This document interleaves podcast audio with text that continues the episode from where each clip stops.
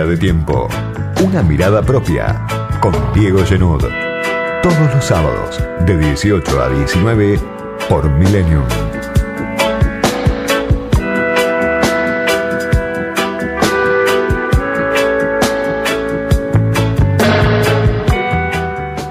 Semana impactante por los números que pegan y nos despabilan.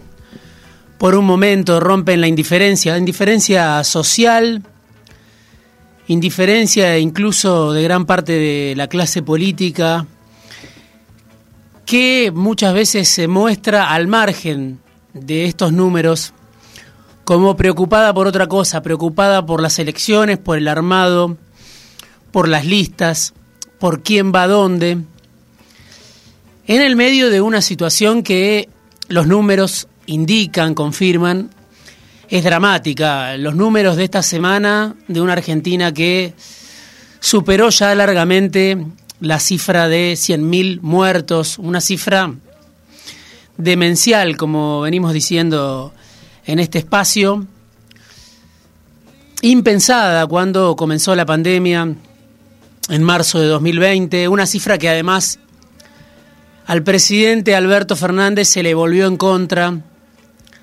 por esto de ese ataque de optimismo, la autocelebración, el exitismo del comienzo de la pandemia, el exitismo que se había apoderado del gobierno, del propio Fernández, y esa famosa frase de Fernández diciendo prefiero 10% más de pobres que 100.000 muertos. Desde que comenzó la pandemia, casi 500 días, desde marzo de 2020, Argentina contó más de 100.000 muertos. Y es una cifra que por un lado obviamente está hecha de infinidad de historias, de vidas que se perdieron, de una montaña de dolor que afecta a todos los que padecieron en estos largos meses de pandemia la muerte de, un familiar o de un ser querido. Y además es una cifra que pone a la Argentina en, en el ranking de lo peor a nivel mundial. Está décimo, según algunos registros, el país en cuanto a muertos por millón de habitantes. En otros está décimo tercero. Pero es un país que en América Latina solo es superado en ese ranking de muertos por millón de habitantes por Brasil, por Colombia y por Perú, que sí, efectivamente por mucho supera a la Argentina. Eh, Perú, el caso de Perú es distinto porque casi duplica y en algunos casos más la cifra de muertos por millón de habitantes, pero muy parejo Argentina con Colombia y con Brasil, el Brasil de Bolsonaro. Una nota de Julieta Roffo esta semana en el diario AR decía que uno de cada cuatro de los 100.000 muertos que hubo en la Argentina tuvieron lugar en los últimos 50 días. En los últimos 50 días hubo 25.000 muertos.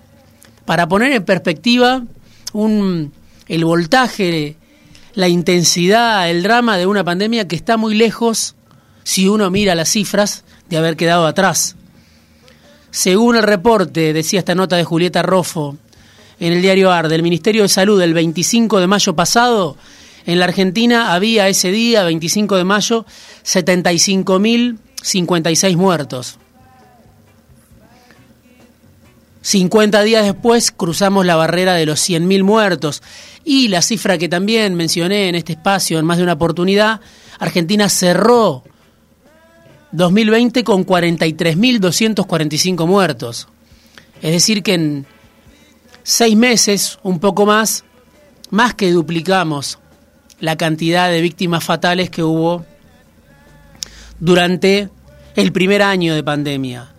Ocho de cada diez muertos eran mayores de 60 años. El 57% eran varones, y por eso uno se pregunta cuándo termina esto, si bien el ritmo de vacunación acelera y el gobierno se acerca a los objetivos que se había propuesto, lo que no para es la permanente rueda en la que todos los días vemos morir o contamos muertos que van de a 200, de a 300, de a 400, de a 500, de a 600. Cinco días de duelo nacional decretó el gobierno, pero claro, todas las historias, todas las caras, todo ese dolor del que hablaba antes, por un lado impacta en, en el cuerpo social, en un cuerpo social que está bien lastimado ya por la economía, por el ajuste, por la devaluación, y que además recibe, bueno, el costo de un terremoto, como es el que provoca la pandemia. No es lo único que impacta a la Argentina. camino a la campaña electoral, cuando falta ya menos de dos meses para ir a votar en las primarias, uno advierte que a nivel social están sucediendo cosas que no sabemos cómo pueden impactar a la hora de ir a las elecciones.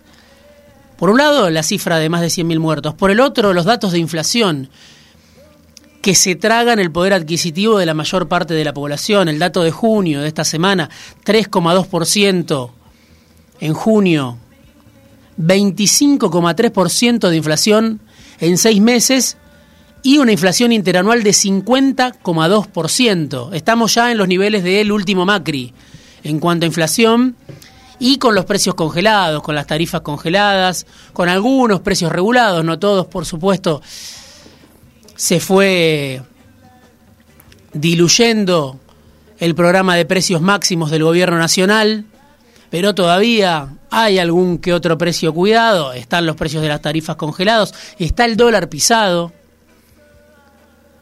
y sin embargo, Argentina tiene en el último año 50,2% de inflación. No hay paritaria que aguante o simplemente son los gremios que representan a los trabajadores mejores pagos en la Argentina los que pueden ganarle a la inflación en este contexto. En este marco también se conoce que el gobierno autorizó un aumento retroactivo para el cable, la, la telefonía celular, internet del 5% a julio. En este contexto aumentan también las escuelas privadas. En este contexto están las prepagas peleando por un aumento. Y es una realidad donde se combinan en contra de las pretensiones del Frente de Todos la pandemia, la cifra demencial de más de 100.000 muertos y la inflación también. Un nivel de inflación que erosiona, por supuesto, todos los ingresos, los ingresos de los jubilados, de los asalariados, y que además vuelven a aquella consigna del gobierno de que los salarios le van a ganar la inflación, casi una quimera, un imposible, habrá que ver quién lo consigue a fin de año. Pero es un contexto donde si uno habla con funcionarios del gobierno, pareciera que la realidad que viven es otra. El gobierno está mirando otra película, el Frente de Todos, una parte del Frente de Todos, una parte del gobierno, de esta alianza heterogénea que es el Frente de Todos. Cuando uno habla con algunos ministros, se encuentra con optimismo en este contexto. Se piensa que lo peor ya pasó, por supuesto, porque avanza la vacunación, pero es una vacunación que no impide que todos los días Argentina esté contando muertos de asientos el gobierno, el presidente, algunos de los ministros piensan que lo peor quedó atrás. Y si no escucha lo que dijo el presidente esta semana en un acto en Lomas de Zamora con el gobernador Kisilov, con la titular del PAMI, Luana Volnovich, con la titular del ANSES, Fernanda Raberta. Escuchá lo que decía Fernández. Vino también Luana días atrás y me dijo, escuchame, ¿Cuándo calculas que vamos a tener a todos vacunados? Y yo le dije, yo calculo que para septiembre, siempre hablamos con Axel, la vacunación es como la puerta de salida de la pandemia. Ahí ya vamos a estar inmunizados y si nos contagia, porque el contagio puede seguir, bueno, vamos a poder sobrellevarlo mejor, sin tanto malestar. Y me decía, no, porque yo quiero ponerme a trabajar ya para darle a los jubilados del PAMI turismo, que puedan salir, que puedan distraerse, que puedan pasear. Tenés razón, le dije. Así que después de septiembre, cuando terminemos con la vacunación de todos, preparémonos para disfrutar de una linda primavera y de un lindo verano en Argentina. Alberto Fernández en un acto en Lomas de Zamora, muy entusiasmado con el ritmo de vacunación, pensando ya en la temporada que viene. No solo lo piensa Fernández, lo piensa también Luana Volnovich, dirigente de la Cámpora, titular del PAMI. Bueno, que hay que vacunar a los jubilados y empezar una gran temporada de turismo a partir de septiembre.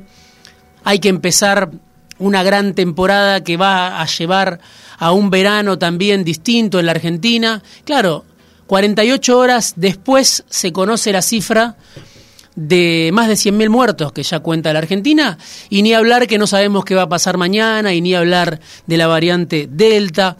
Pero claro, cuando uno escucha al presidente, no solo al presidente, a muchos de sus ministros, pareciera que están en otra frecuencia, diciendo que ya todo lo malo quedó atrás. Hay que ver cómo lo vive esto la mayor parte de la sociedad. Fernández, claro, también anunciaba un bono de 5 mil pesos para 6 millones de jubilados y pensionados que reciben la mínima, es el pago que van a cobrar en agosto, busca paliar el efecto de la inflación, porque los jubilados vienen perdiendo con la inflación por goleada incluso con los bonos, ni hablar como perdieron los últimos dos años de Macri, también perdieron en el último año largo desde que llegó al gobierno el Frente de Todos, salvo algunos, los que ganaron la mínima, le pueden haber empatado, pero incluso con este bono hay números que muestran que quedan por detrás de la inflación. Después vendrá el aumento de septiembre, que anuncia el gobierno, este bono es por una única vez, y ahí la mínima va a estar en 28 mil pesos para los jubilados. Hay que ver en cada caso esas historias de 6, 7 millones de pasivos, cómo sobreviven, obviamente con 28 mil pesos, con la ayuda de algún hijo, en los casos en los que no tienen que alquilar, bueno, con los medicamentos que el gobierno, como decía Fernández, cubre en muchos casos que son medicamentos gratuitos, promesa de campaña que el gobierno cumplió. Pero de ahí a la euforia del gobierno, bueno, hay una distancia muy grande, sobre todo si uno mira la cifra de más de 100.000 muertos y si mira la cifra de inflación 50,2% en el último año. Pero hablaba esta semana con uno de los ministros de Fernández y me decía, la vacunación ya está resuelta, y hay sectores de la economía que están volando, la construcción, la obra pública, la industria. Se entusiasma el gobierno con esos números de que a lo largo de todo el país no hay municipio, no hay provincia que no tenga hoy la obra pública como motor y que eso genera derrame y que ya hay una actividad importante en algunos sectores o en algunas zonas del país, falta el consumo, dice el gobierno, y por eso este bono y por eso seguramente una batería de paliativos que el Frente de Todos va a poner de acá hasta el 12 de septiembre y después del 12 de septiembre hasta las elecciones de noviembre. Pero claro, es sobre un cuerpo social que está en carne viva. Lo que comentaba al comienzo de, de esta charla, de este editorial, efectivamente un cuerpo social que viene de devaluación, de ajuste, de caída del salario real y que además padece este verdadero terremoto que es el de la pandemia, con más de 100.000 muertos y una de las cifras más altas entre los países, no solo de América Latina, sino a nivel mundial. Por eso la pregunta también es, ¿hasta dónde aguanta esto, no? Y las últimas imágenes cuando vemos protestas, cuando vemos movilizaciones de organizaciones sociales no alineadas con el gobierno, cuando vemos protestas como las que hubo esta semana en el ferrocarril Roca o en el puente La Noria, jornadas largas. Bueno, ahí también hay dos maneras de leer esos episodios. En el gobierno están los que contradicen el optimismo del presidente y por lo bajo dicen el cuadro social es dramático, esto va a tener impacto electoral, las cifras de pobreza van a tener impacto electoral, la caída del salario real van a tener impacto electoral, lo piensan en el propio gobierno. Y otros que dicen no, cuando ven un corte como el que hubo de las vías del ferrocarril Roca, dicen cómo el gobierno no llega antes, no impide esos cortes.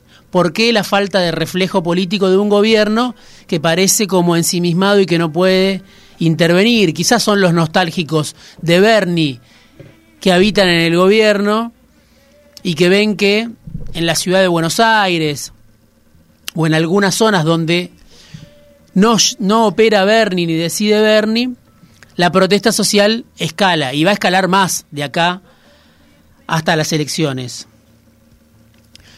Por supuesto también en el marco de un dispositivo enorme de contención social y política que despliega el frente de todos. Por un lado la tarjeta alimentar, por un lado la asignación universal por hijo y por otro lado los movimientos sociales y la CGT alineados con el gobierno, que están todo el tiempo tratando de regular esa olla a presión, tratando de impedir que esa olla a presión se desborde. Pero cuando uno habla con dirigentes de movimientos sociales alineados con el gobierno, claro, también escucha la preocupación, porque lo que el gobierno destina a esos sectores no alcanza para aguantar tanta presión. Faltan dos meses, el gobierno se propone reanimar el consumo, el peronismo tiene una prueba de fuego por delante, pero parece que hay dos realidades la realidad de los más de 100.000 muertos, la realidad de una inflación que se traga el poder adquisitivo de los que viven de un ingreso en pesos, y otra realidad de un gobierno optimista que piensa que lo peor ya pasó. Faltan apenas dos meses para saber cuál de los dos sectores está mirando la película correcta.